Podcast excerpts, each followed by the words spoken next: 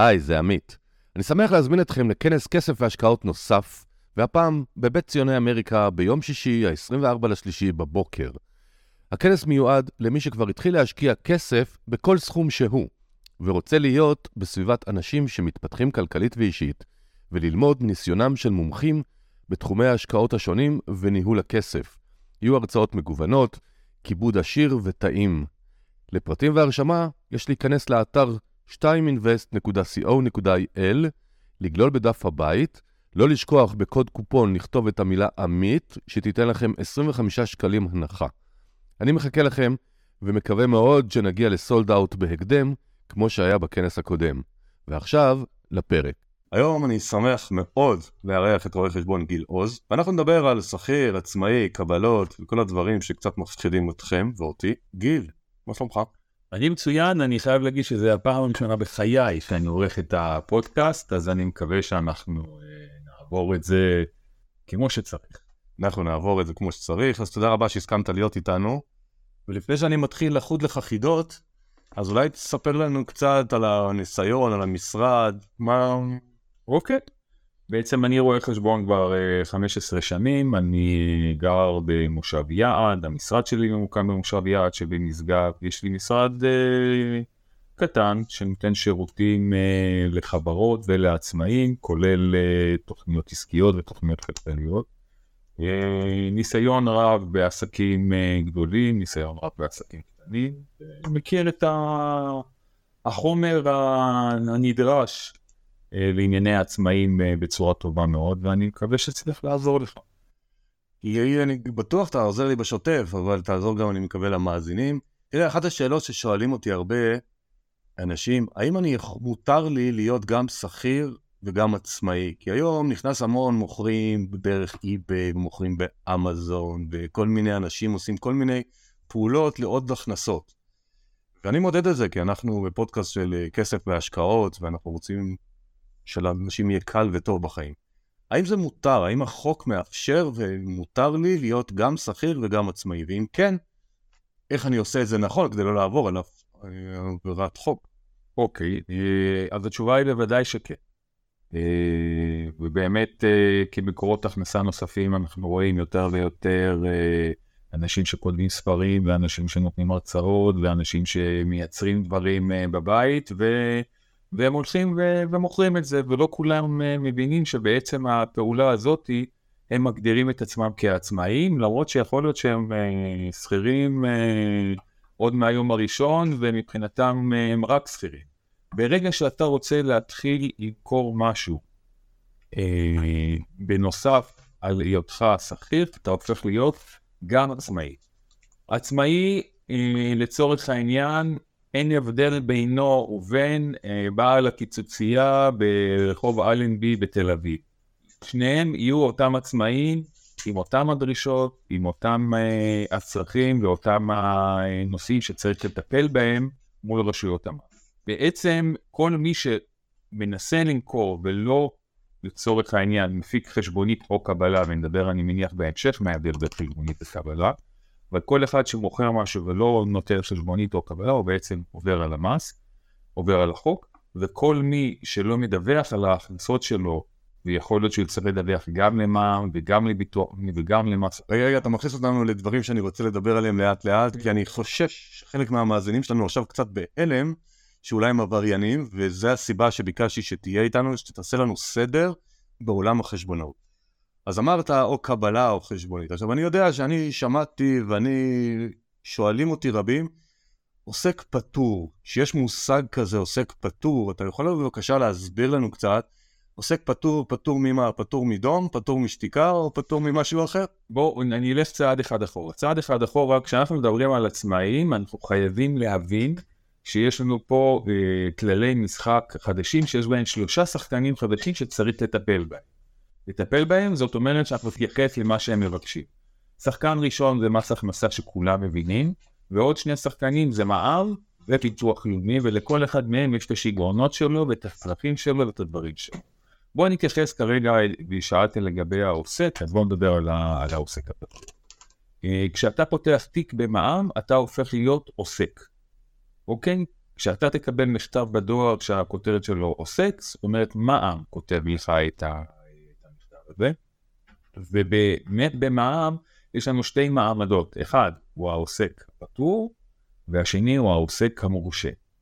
העוסק הפטור הוא פטור בעצם מהדיווח הדו-חודשי למע"מ, היינו הוא לא צריך כל חודשיים לדווח למע"מ ולשלם מע"מ על כל ההכנסות שלו.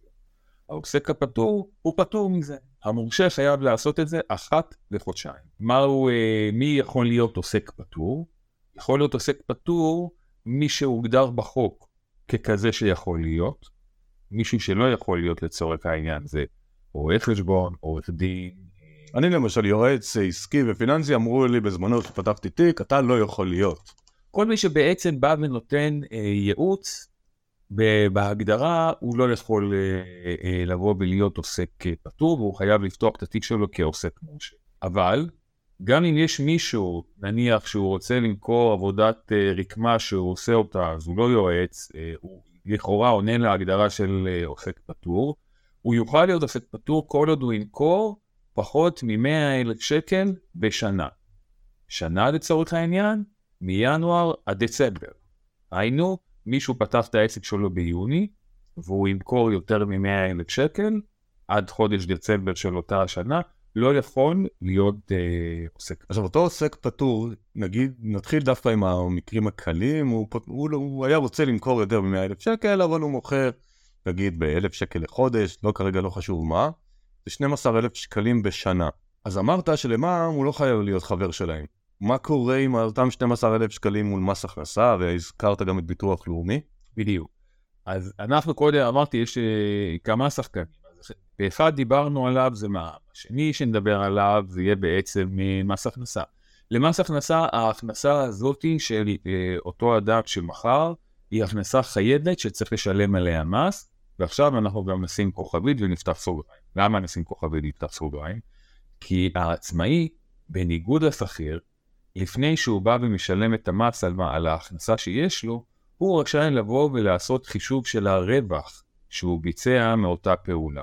רווח זה אומר שניקח את ההכנסות, נוריד מהם את ההוצאות שעזרו לו לייצר את ההכנסה הזאת, ועל ההפרש, על הרווח, הכנסות פחות הוצאות, עליו צריך לבוא ולשלם מס, ובואו ניתן דוגמה.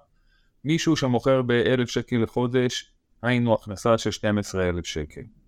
הוא אה, קנה חומרי גלם בסכום של 5,000 שקל.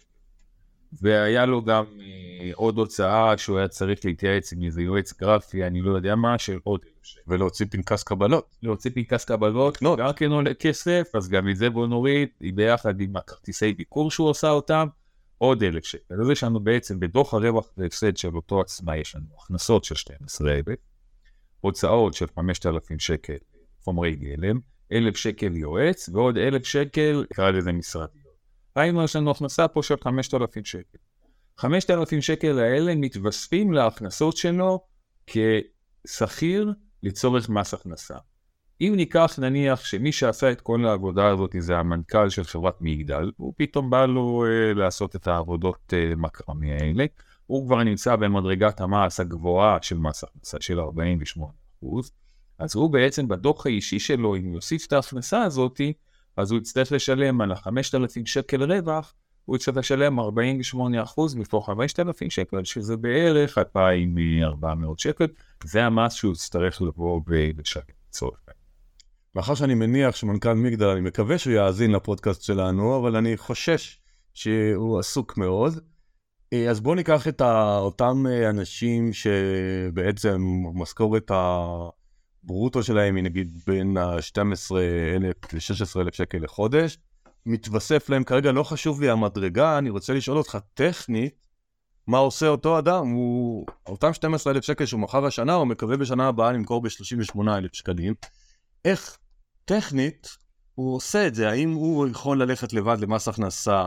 האם כי הוא שכיר, אנחנו מדברים על אותו אחד שהוא גם שכיר כרגע, האם הוא יכול ללכת בעבודה, האם הוא צריך ללכת ליועץ מס או רואה חשבון, מה, כן. מה מקובל, מה הברנז'ה, מה, איך זה עובד ב... זו שאלה נכונה, אה, ואני גם תכף, אה, שכחנו להתייחס אה, לביטוח לאומי, אז תכף גם נתייחס לביטוח לאומי.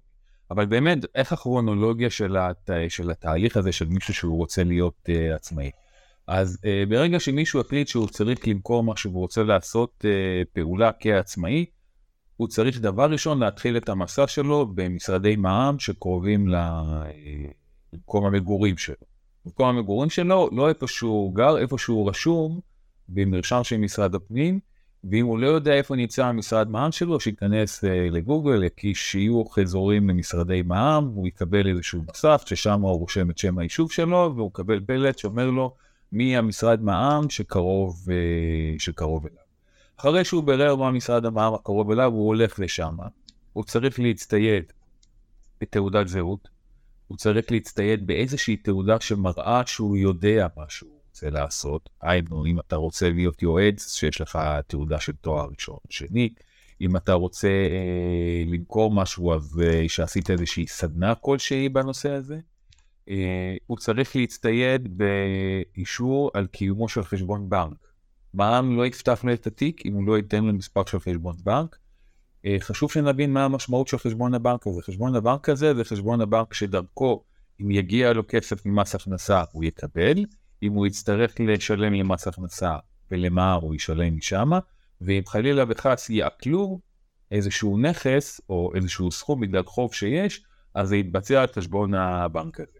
אז הוא הולך עם תעודת זהות, אישור מקצועי אה, ואישור על קיומו של חשבון בנק, ועם זה הוא הולך למשרדי מע"מ, שמה יחכה בקבלת הקהל ויקבלו אותו. יפתחו לו את התיק במקום, אלא אם כן יש איזשהו אה, ליקוי או משהו שאני לא כל כך, אה, לא, לא מפרט כרגע מה יכול להיות, אבל יפתחו לו במקום את התיק, וזה לא עולה כסף. מאותה נקודת הזמן הוא נחשב עצמאי לכל דבר ועניין. פה הוא התחיל בעצם את הדרך שלו כעצמאי. השלב הבא שלו זה ללכת למשרדי מס הכנסה. שמה הוא צריך גם כן למלא איזשהו טופס, אחרי שהם יראו שפתחו לו את התיק במע"מ, אז הם יסכימו גם לפתוח לו את התיק במס הכנסה.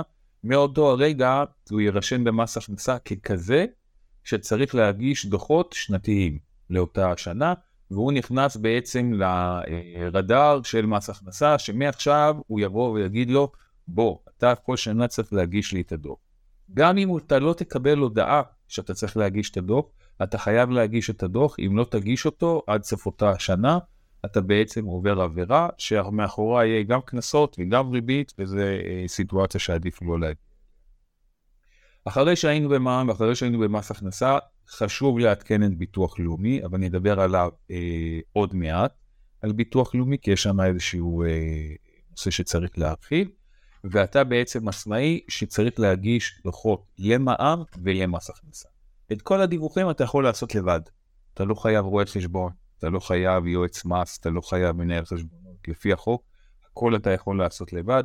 יש הרבה סרטונים שמראים איך לעשות את זה גם כן ב... ברשת. אה, לחלק מהמקרים זה רלוונטי, ולחלק מהמקרים אני ממליץ להם לא לעשות.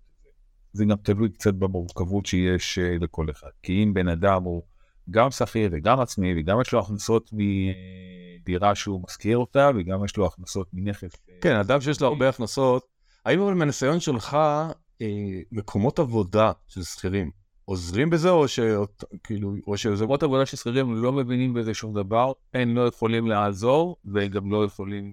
זאת אומרת, מאזינים יקרים, אם אתם חשבתם שאותו חשב שכר בעבודה שלכם בעצם יפתור לכם את הבעיות, אז לפי הניסיון של גיל, אה, צריך להיזהר מזה אם הוא אומר לכם, כן, אני יודע, אין בעיה, כי יכול להיות שבתום לב הוא יעשה לכם נזק. עוד דבר שהזכרת, אה, אני רוצה שתחדד לנו בבקשה קצת, אמרת שאנחנו מאותו רגע ברדאר של מס הכנסה. אה, מניסיוני, אבל אה, זה האישי, אבל אתה יש לך הרבה לקוחות. פתאום אתה עשוי, עלול, בנקודת השקפה, לקבל בקשה להצהרת הון. האם אתה יכול להסביר לנו בבקשה מה זה הצהרת הון? מה, האם אפשר לא לעשות את זה? מה, מה זה בעצם קצת?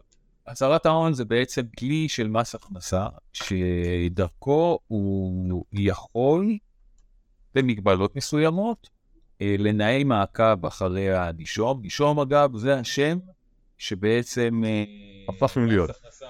אה, קורא לנו. שימו לב, אם במע"מ נקראים עוסקים, אז במס הכנסה אנחנו נקראים נישומים. שזה ליד נאשם, נישום, נאשם, זה כמעט אה, אותם אותיות. לקוח שלי חידד ואמר שמקרה נישומים כי מס הכנסה נוהג להוציא לנו את הנשמה. אז זהו, נישום, נאשם. יכול להיות שזה נשאר המגיע, אני לא יודע. בעצם, כשאנחנו אה, רוצים לבוא ול... צריכים להגיש את הדיווחים האלה למס הכנסה, יש סוג של טפסים מסוימים שאנחנו צריכים למלא אותם, אנחנו אמורים לדעת אה, איך לעשות את זה, ומי שלא יודע אפשר ללמד אותו, אבל בשביל זה בעצם יש אה, אנשי מקצוע שאנחנו...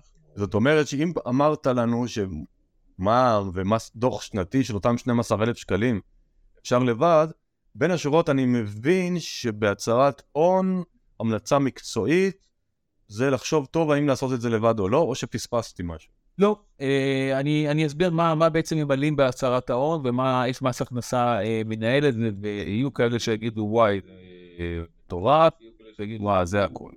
בעצם בהצהרת ההון אתה מדווח על כל הנכסים שיש לך ועל כל ההתחייבויות שיש לך. נכון ליום של 31 בדצמבר לשנה מסוימת שבה מס הכנסה מבקש.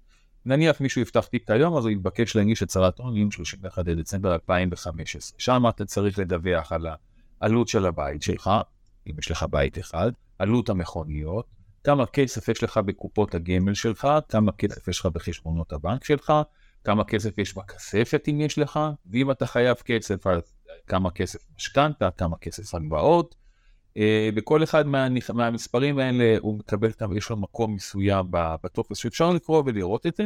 בסוף זה מתכנס לאיזשהו מספר, בוא ניקח לצורך העניין מיליון שקל. מיליון שקל ליום 31 דצמבר 2015. עוברות חמש שנים ומס הכנסה בא ומבקש עוד פעם שתגיש הצהרת אז אתה עוד פעם ממלא את כל הנתונים שצריכים להיות, ואתה מגיע לזה שהצהרת ההון הבאה שלך מסתכמת לשלושה מיליון שקל. מס הכנסה יבצע את הבדיקה הבאה. הוא ילך ויבדוק על כמה הכנסות דיווחת בחמשת השנים האחרות. ונניח שדיווחת על הכנסות בממוצע של 300 אלף שקל. 300 אלף שקל כפול חמש שנים זה בערך אה, מיליון וחצי. אתה גם היית צריך להשתמש בכסף הזה בשביל לחיות משהו, אז נניח שאתה אה, צרכת כל שנה 100 אה, אלף שקל, אז נשארת עם, אה, עם הכנסות נטו של מיליון שקל.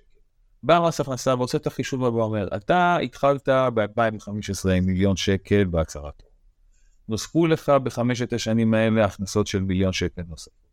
איך הגעת להון עצמי של שלוש מיליון שקל? כיצד? מאיפה זה הגיע? אם הגעת לשלוש מיליון, יכול להיות שאתה מעלים מס. למה אני אומר יכול להיות? כי יכול להיות שבמהלך השנים האלה אתה זכית בפיס. ויכול להיות שהדודה מאמריקה הורישה לך אה, איזשהו אה, נכס מאוד. יכול להיות שהייתה ירושה אה, בבית בקרות מקרה מוות שאתה קיבלת כסף ולא היית צריך לדווח עליו לאף אחד. אז יכולים להיות הסברים לגידול בהון. כשאנחנו רואים דבר כזה זה גידול בהון, יכולים להיות הסברים לגידול בהון. ההסברים האלה חשוב לדעת איך לתעד אותם ואיך לדווח עליהם לרשות המיסים. כי אם אתה יודע לעשות את זה אז אתה יכול לחסוך אה, שורה של שאלות שבעקבותיהם יהיה איזשהו דיון במס הכנסה. זה בעצם הכלי של הצהרת ההון. יופי, אז, אז אני מקווה שכולם עכשיו מבינים מה זה הצהרת הון. אני רוצה קצת להתקדם לפני שנעבור לדברים ממש מעניינים, אבל אין ברירה, הבסיס הוא השלטונות והדרישות שלהם. אז בוא תדבר לנו קצת בבקשה על ביטוח לאומי, וברצף, בלי שאני אפריע לך, דיברנו על עוסק הפטור, על אותו אחד של 100 אלף שקלים בשנה. יש הרי עוסק מורשה ויש חברה בעם. זאת אומרת, אני עכשיו רוצה למכור באלף שקל בחודש באי-ביי מוצרים או ספרים באמזון. האם כדאי לי לפתוח חברה בעם? למה זה נשמע נורא כזה מוגן, אני חברה בערבון מוגבל ואף אחד לא יכול כלום.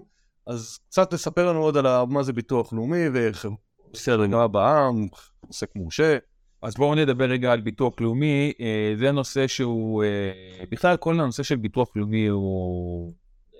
הוא מעניין, הוא מורכב. נקרא לו שהוא מוצנע ונמצא בחשיכה ובאפלה. אה, האם זה במכוון או לא, זאת כבר שאלה לפודקאסט אחר, אבל באמת לא הרבה מכירים ולא הרבה יודעים מה צריך לעשות מול ביטוח לאומי.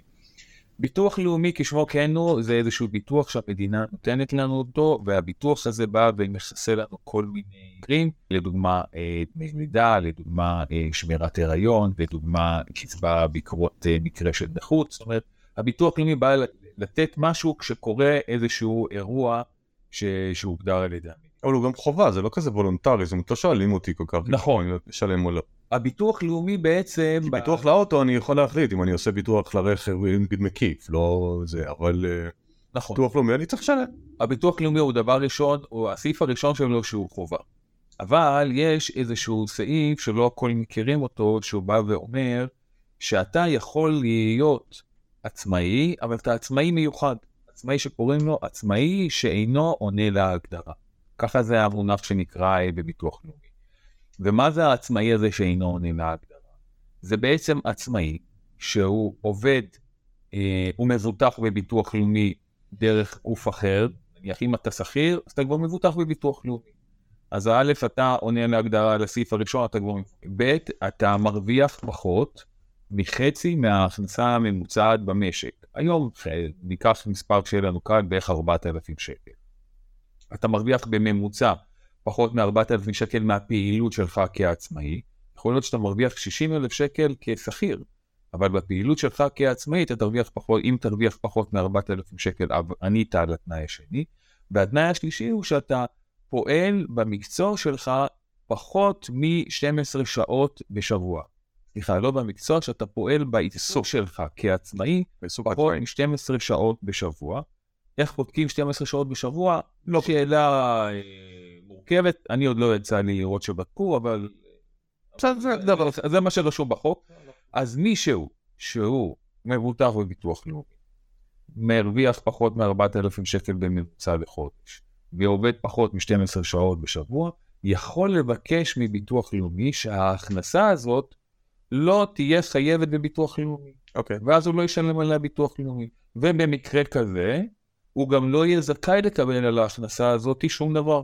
היינו, חס וחלילה, קרתה תאונה למישהו שרצה למכור ציורים שהוא צייר אותם בדרך לגלריה, וקרו מקרי נכות, אחוז, קיבל אפילו אחוזי נכות, הוא לא יהיה זכאי לקבל מביטוח לאומי שום דבר בגין הפעילות הזאת, כי זה משהו שהוא לא היה מבוטח.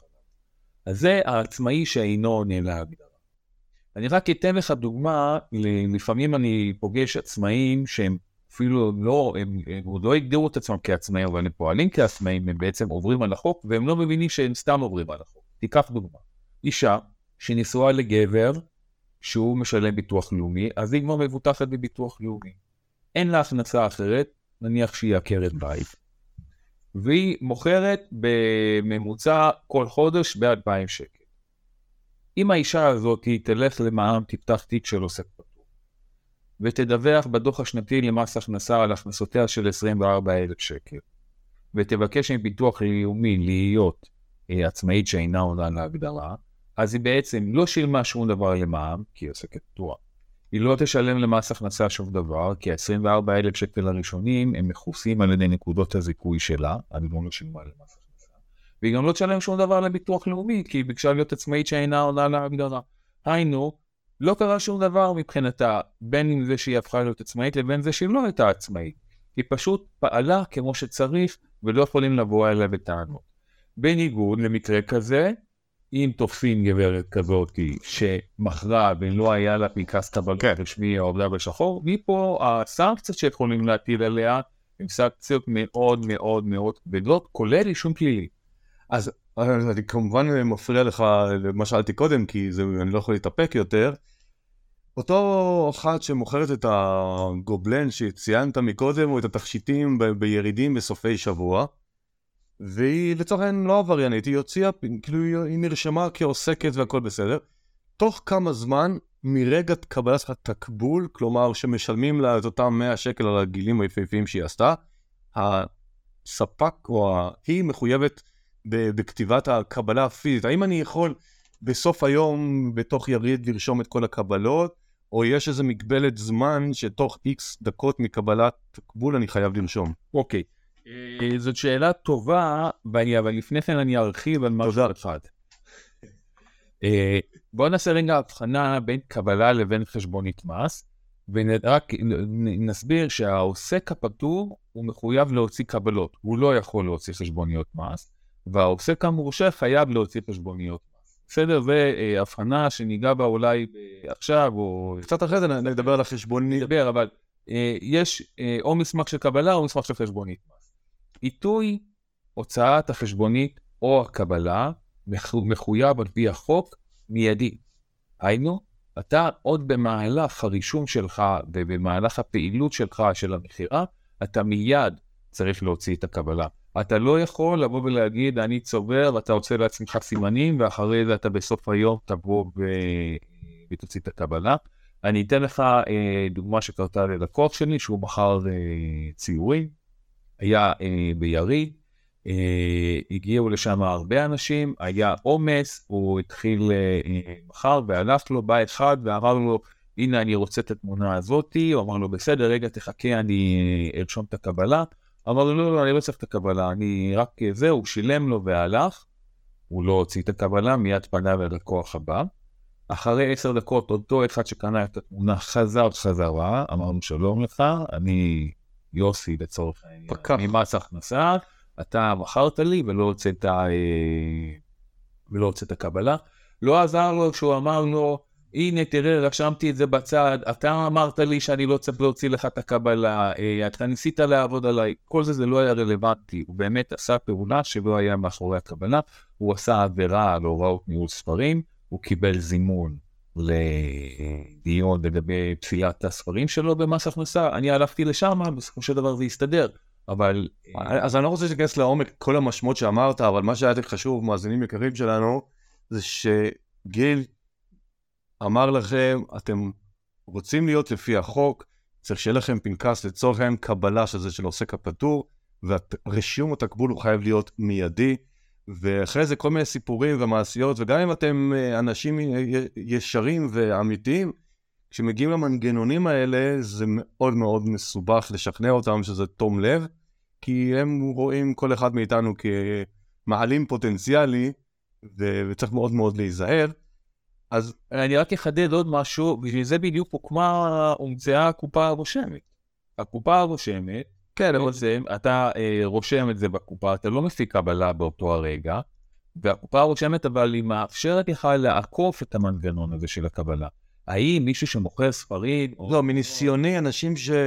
בעלי עסקים קטנים, אם זה אותו מורה פרטי שמלמד בשכונה, לא מי שמוכר באמזון או אי-ביי מוצרים, ספרים, יוצאים לירידים ומוכרים מעשי אומנות, הם לא מתעסקים עם קופה רושמת. נכון. קופה רושמת זה יותר מקום שבאים אליך, קבוע פחות או יותר.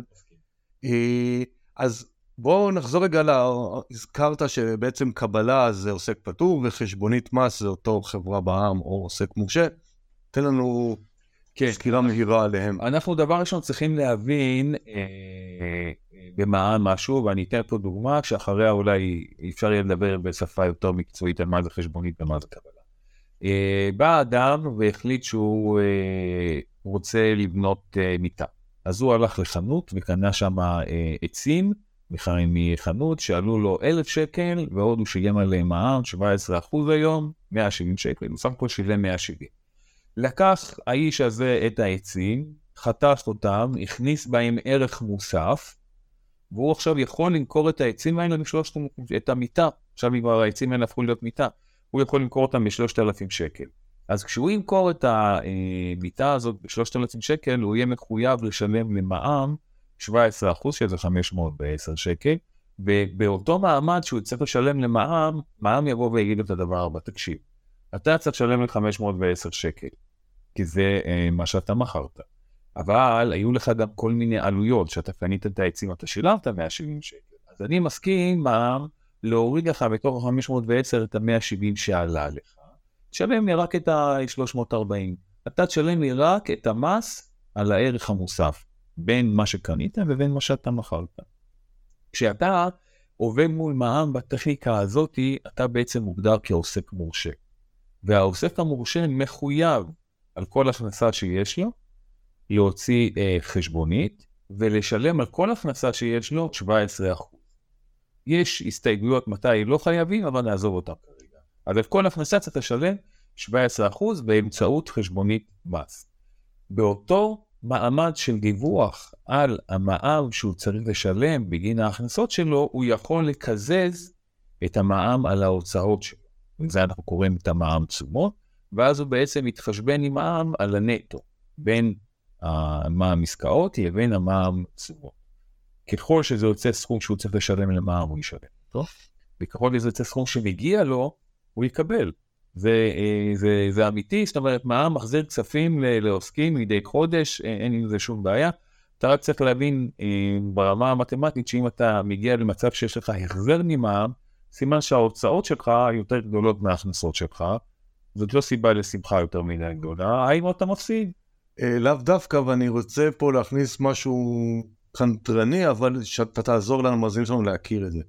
והיה ואני מוכר, אני קונה בישראל פריטים ומשלם עליהם מע"מ, ואני מוכר אותם באי-ביי או באמזון לתושבי חו"ל. אם אני עכשיו צריך להוציא, הרי קיבלתי כסף דרך פייפל או לא משנה איך, קיבלתי לצורך העניין 422 דולר. על פי מה שהסברת לנו מקודם, אני חייב לדווח לשלטונות ישראל שקיבלתי כסף. והיה ואני עוסק מורשה, לא עוסק פטור. האם אני צריך להוסיף מע"מ על אותם 422 דולר כשאני מוציא חשבונית? כן, יש uh, שורה של סעיפי פטור מתשלום של מע"מ.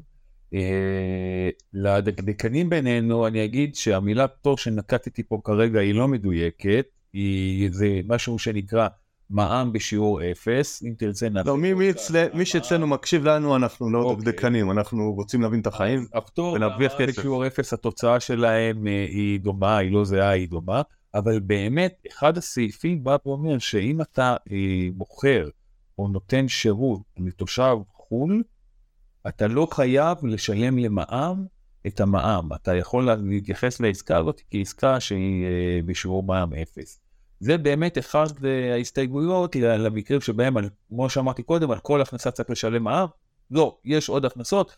אם לצורך העניין, אה, תחשבו רגע שאתם טסים לחוץ לארץ, כשאתם קונים כרטיסי טיסה, אז גם שם אתם לא משלמים אה, מע"מ, כי גם הם נופלים בגדר אותם הסעיפים שאפשר, שאפשר לפתור. אגב, ברמה הכלכלית הקצת יותר מורכבת, למה זה קורה? כי באים ואומרים, אם אתה תחייב את הלקוח שלך בחוץ לארץ על מע"מ, ונניח שהוא עצמאי גם כן, הוא לא יהיה לו מה לעשות עם המע"מ. הוא לא יכול ללכת למדינת אה, ארצות הברית ולהגיד להם, הנה שילמתי מע"מ בישראל, תחזרו לי כסף. כמו שישראל לא מסכימה לעשות את זה על, אה, על מקומות אחרים.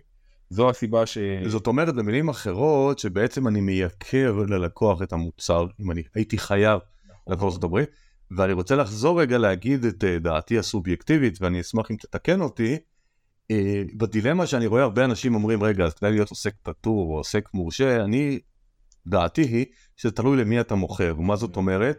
אם הלקוחות שלך יכולים, להת... ונגיד שלפי החוק אני יכול לבחור, כמו שאמרנו, גיל הסביר שיש כאלה שאין להם ברירה, אבל נגיד שיש לי ברירה לבחור, אם הלקוח יכול לה... להתקזז עם המע"מ, יש לי אולי אינטרס להיות עוסק מורשה. אבל אם אתה עושה סדנאות יצירה לשכנים שלך, או שיעורים פרטיים לשכן, ואתה פשוט תצטרך להוסיף מע"מ, אתה תהיה יקר יותר, ואז ייתכן וכדאי לך להיות עוסק פטור, ובתנאי שאתה עומד בכל הקריטריונים, כמו עד 100 אלף שקל הכנסות בשנה. נכון, בואו רק נחבר את זה לחלק הראשון של השיחה, ועכשיו יהיה קצת יותר ברור למה יש את המגבלות האלה על מי עוסק פטור ומי עוסק מורשה. כי uh, העוסק הפטור בדרך כלל נועד למקרים שבהם אתה עובד מול אנשים פרטיים, אוקיי? כשאתה נותן שירות או מוכר משהו לאנשים פרטיים שהם לא יכולים לקזז את המע"מ, אז אומרים מלכתחילה, אל תחייב אותו במע"מ. זה בסדר, ואז אל תייקר לו את זה ב-17% ו- ולא צריך. כנגד, אם אתה עובד מול אנשים שהם אה, עסקים או גורמים שהם גורמים עסקיים, אז יכול להיות שבפעולת ייעוץ אחת אתה תרוויח יותר מ-100 אלף שקל, ולכן אני לא נותן לך בכלל את האפשרות להיות עוסק פטור. ולכן אני מחייב אותך להתחיל בכלל את כל המסע שלך כעצמאי כעוסק מורשה. זה משם זה נובע, זה באמת ההבחנה של מי הם הלקוחות שלי, היא הבחנה מאוד נכונה, וגם אני ככה אה, ממליץ ללקוחותיי כשהם באים, אה, חלק באים ישר כשהם רוצים להיות עוסקים פטורים, חלק אני אומר להם למה?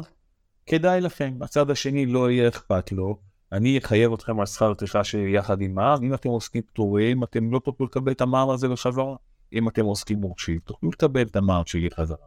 וזה רק לצורך הדוגמה, כי אם אתה קונה מחשב כעוסק מורשה, אתה גם זכאי לקבל את המע"מ על המחשב הזה. אז הכל זה באמת תלוי בסוג הלקוחות. אני רגע רק חוזר חזרה על הנושא של קבלה לחשבונית, מה שאנחנו התחלנו לדבר עליו. אז העוסק המורשה חייב להוציא חשבונית, והעוסק המורשה גם חייב להוציא קבלה. אז מה זה ההבחנה הזאת? יש שני מסמכים, אחד חשבונית מס, אחד קבלה. החשבונית מס היא הודעה שהייתה עסקה. הקבלה היא הודעה שקיבלת כסף. העוסק המורשה צריך להוציא בעת סיום העסקה חשבונית מס, והוא צריך להוציא בעת קבלת הכסף קבלה. אם הכל קורה באותו מעמד, היינו, סיימתי את העסקה וקיבלתי את הכסף, אפשר גם להוציא מסמך שפה חשבונית מס קבלה, שהוא מסמך אחד. העוסק הפטור, הוא לא יכול להוציא חשבונית מס, הוא חייב להוציא קבלה, הוא צריך לעשות את זה גם כן עם קבלת הכסף. למה הוא לא יכול להוציא חשבונית מס רק כדי שאנחנו נסגור את הסיפור הזה? כי אם הייתה חשבונית מס, היה אפשר ללכת למע"מ, הצד השני יכול היה ללכת למע"מ ולקבל חזרה כסף, כמו שתיארנו. אבל כנגד הכסף שמע"מ היה משלם לו, לא היה שום כסף שעוסק הפטור היה משלם. ואז היה מופר פה האיזון של מע"מ, שפעם אחת הוא משלם ופעם אחת הוא מקבל.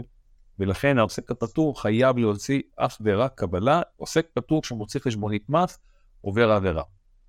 יופי, אז בוא נתקדם קצת, אה, הבנו, אני מקבל את הבסיס החוקי, אז בוא נמשיך מכיוון קצת אחר. אנחנו בפודקאסט של כסף והשקעות, קצת נדבר על השקעות.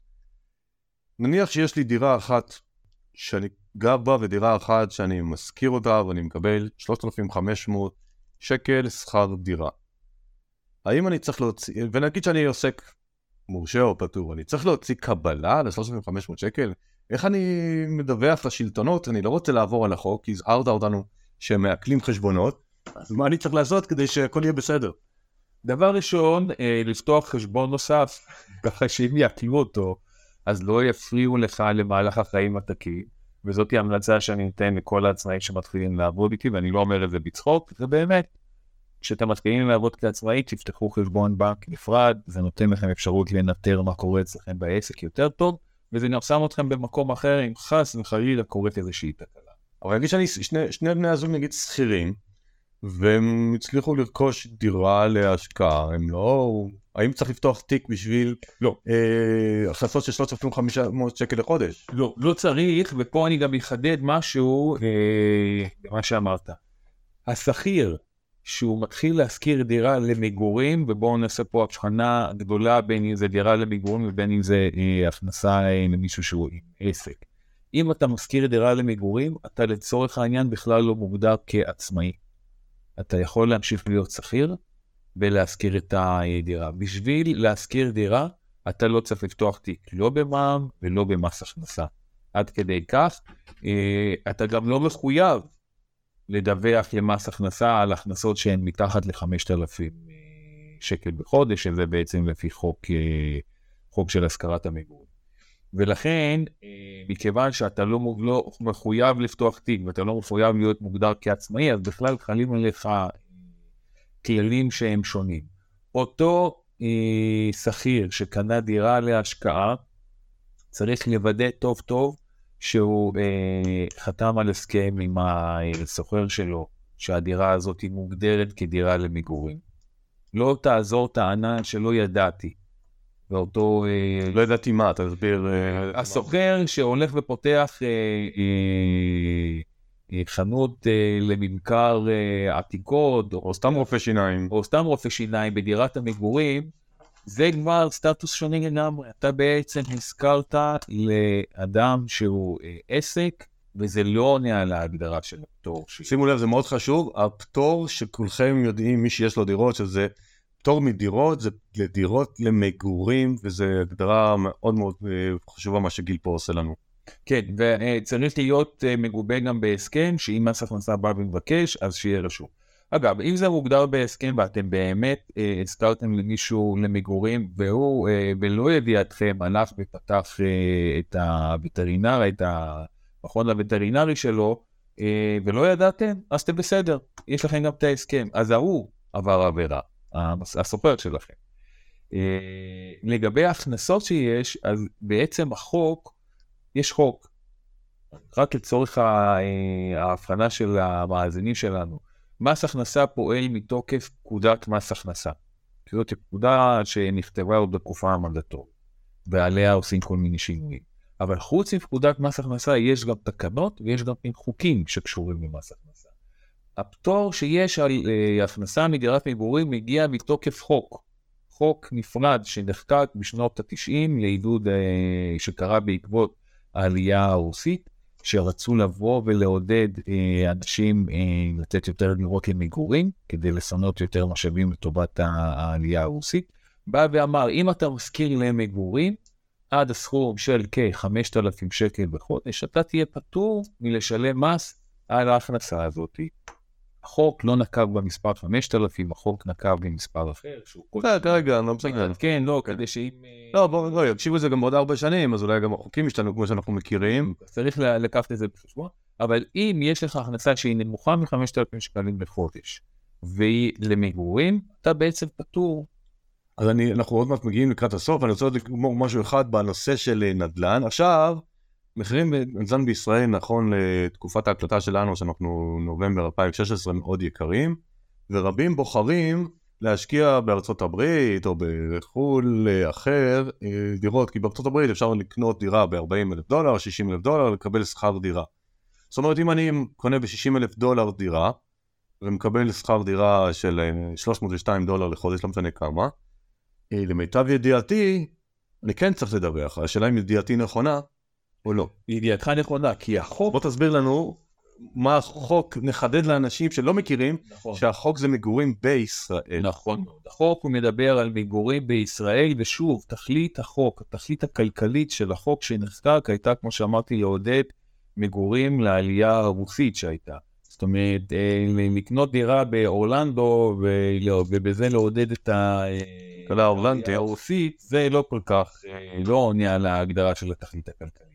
ולכן החוק מדבר על אה, השכרה בישראל. אם אתה מס- קונית דירה בחוץ לארץ, באיזושהי מדינה, ואתה יש לך מפיק ממנה הכנסות, אתה כבר נכנסת להגדרה של עצמאי לכל דבר ועניין. אתה מחויב לפתוח תיק במס הכנסה. אגב, אתה לא מחויב לפתוח תיק במע"מ, כי כמו שאמרנו, להשכיר למישהו בחוץ לארץ בעסקה שהיא לא חייבת במע"מ, אתה לא חייב לפתוח תיק במע"מ. אבל תיק במס הכנסה אתה חייב לפתוח, ואתה חייב להתחיל לדווח למס הכנסה מדי שנה על הכנסותיך, וגם אם הפסדת, זה חשוב בחידוד הזה שאנחנו נגיד עכשיו, גם אם הפסדת, וגם אם לא היו לך הכנסות, זה לא פוטר אותך מחובת הדיווח. שימו לב, כאילו גם אם לא הרווחתם שום דבר, הפסדתם מהעסקה שעשיתם, אתם עדיין חייבים להגיש את הדוח. ומה שיעורי המס על ההכנסות מנדל"ן בחו"ל? יש לנו אה, שני מסלולים אה, עיקריים. המסלול הראשון בא ואומר, קח את ההכנסות שהיו לך, תוריד מהם את הוצאות הפחת על הדירה, תפחית משם את הוצאות המימון, אם מימנת את זה נניח במשכנתה או במשהו, או בהלוואה. על הרווח שיוצא לך, תבוא ותשלם לי 15%, זה מסלול אחד. המסלול השני, שיש אותו, זה כך, תעשה דוח רווח והפסד שלם על כל הדירה. היינו הכנסות מהדירה, פחות דמי הניהול שאתה משלם ל- חברת המשי. לחברת הניהול, פחות הארנונה שאתה משלם בחוץ לארץ, פחות הריבית, פחות הפחת, פחות התיקונים של הברז הדולף, תגיע לרווח שיש לך, ועל זה תבוא ותשלם לי מס לפי שיעור המס השולי שלך. אה, יש מקרים כאלה ויש מקרים כאלה. אז שימו לב שאני פשוט יודע על הרבה מאוד אה, אנשים ולקוחות שמשקיעים בחו"ל ובתמימות באמת חשבו שהם פטורים, לא ניסו לרמות, לא ניסו להעלים כלום. וכמו שגיל פה עם ניסיון של הרבה מאוד שנים כרואה חשבון מבהיר לנו זה עבירה על החוק, מי שיש לו הכנסות מחו"ל ולא משנה כרגע איזה הכנסות חייב בדיווח. אנחנו ממש לקראת הסוף אז אני הייתי רוצה עוד שתי שאלות קצרות. כי אחד שעובד הרבה מאוד שנים עם שכירים איזה טעות אתה חושב שהרבה מאוד שכירים וה, והמקביל שזה יהיה ועצמאים איזה ככה בוא נעזור לאנשים ככה כמה טיפים כאלה שעל מה לשים לב ש... שלשפר את מצבנו הכלכלי כי בסוף הפודקאסט הזה רוצה לעזור לאנשים שיהיה להם יותר כסף בבנק. אוקיי, שכירים, אה, מה שאני ממליץ לי, אבל אני מדבר כרגע על שכירים שאין להם מקור הכנסה נוסף. שכירים שהם שכירים אה, בלב בנפש, בכל רמ"ח איבריהם הם שכירים, מה שאני מציע להם זה בפעם הבאה שהם יקבלו קידוש משכורת, לקחת אותו, לקרוא אותו טוב טוב ולהבין כל מספר שמה, למה הוא רשום, מי רשם אותו, האם הוא נכון או לא נכון, וברור שאתם לבד לא תדעו את התשובה לזה, אז אתם יכולים ללכת למחלקת משאבי אנוש שלכם ולא לוותר. לראות שמחשבים לכם את החופשה שכמו שצריך, ואת המחלה. והפרשות סוציאליות. והפרשות סוציאליות שמפרישים לכם כמו שצריך, ולוודא שנתנו לכם את כל מה שמגיע לכם אם אתם גרים ביישוב ספר או ביישוב שמגיע לאיזושהי הטבה, ואם יש לכם ילד שהוא uh, סובל מ-ADHD או ילד עם נכות אחרת שמגיע לכם אולי נקודות זיכוי, שכל הדברים האלה נלקחים בחשבון, ואם נולד ילד ואתה גבר, אז בשלוש שנים הראשונות אתה זכאי לנקודות זיכוי. כל הדברים האלה, לוודא שעושים לכם אותם כמו שצריך ושהם מחשבים לכם. המעסיק שלכם, ברוב המקרים, לא יודע שהוא צריך לעשות את זה. ואתם... אה, אחריות שלכם. האחריות היא ממש של... כל דבר של כסף זה אחריות העובד בסוף, האדם.